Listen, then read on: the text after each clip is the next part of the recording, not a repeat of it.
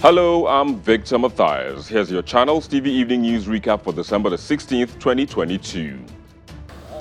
We normally receive prosecute? Is it reports from INEC? Is it from no, no, police? Is DSS, it from DSS, DSS. How There was some confusion on Friday during the public hearing of the House of Representatives ad hoc committee on attacks on independent National Electoral Commission offices across the country.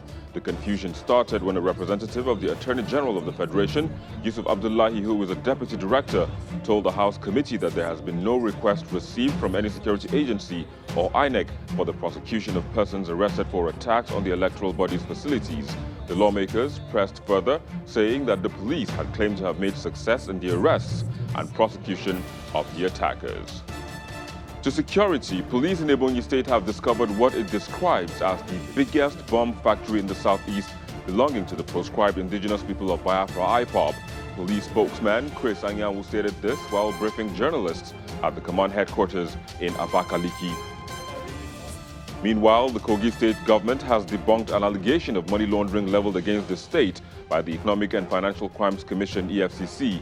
According to the State Commissioner for Information and Communication, Kingsley Fanwo, the allegation is the sustenance of the persecution of the government by the Abdulrasheed Bawa-led EFCC.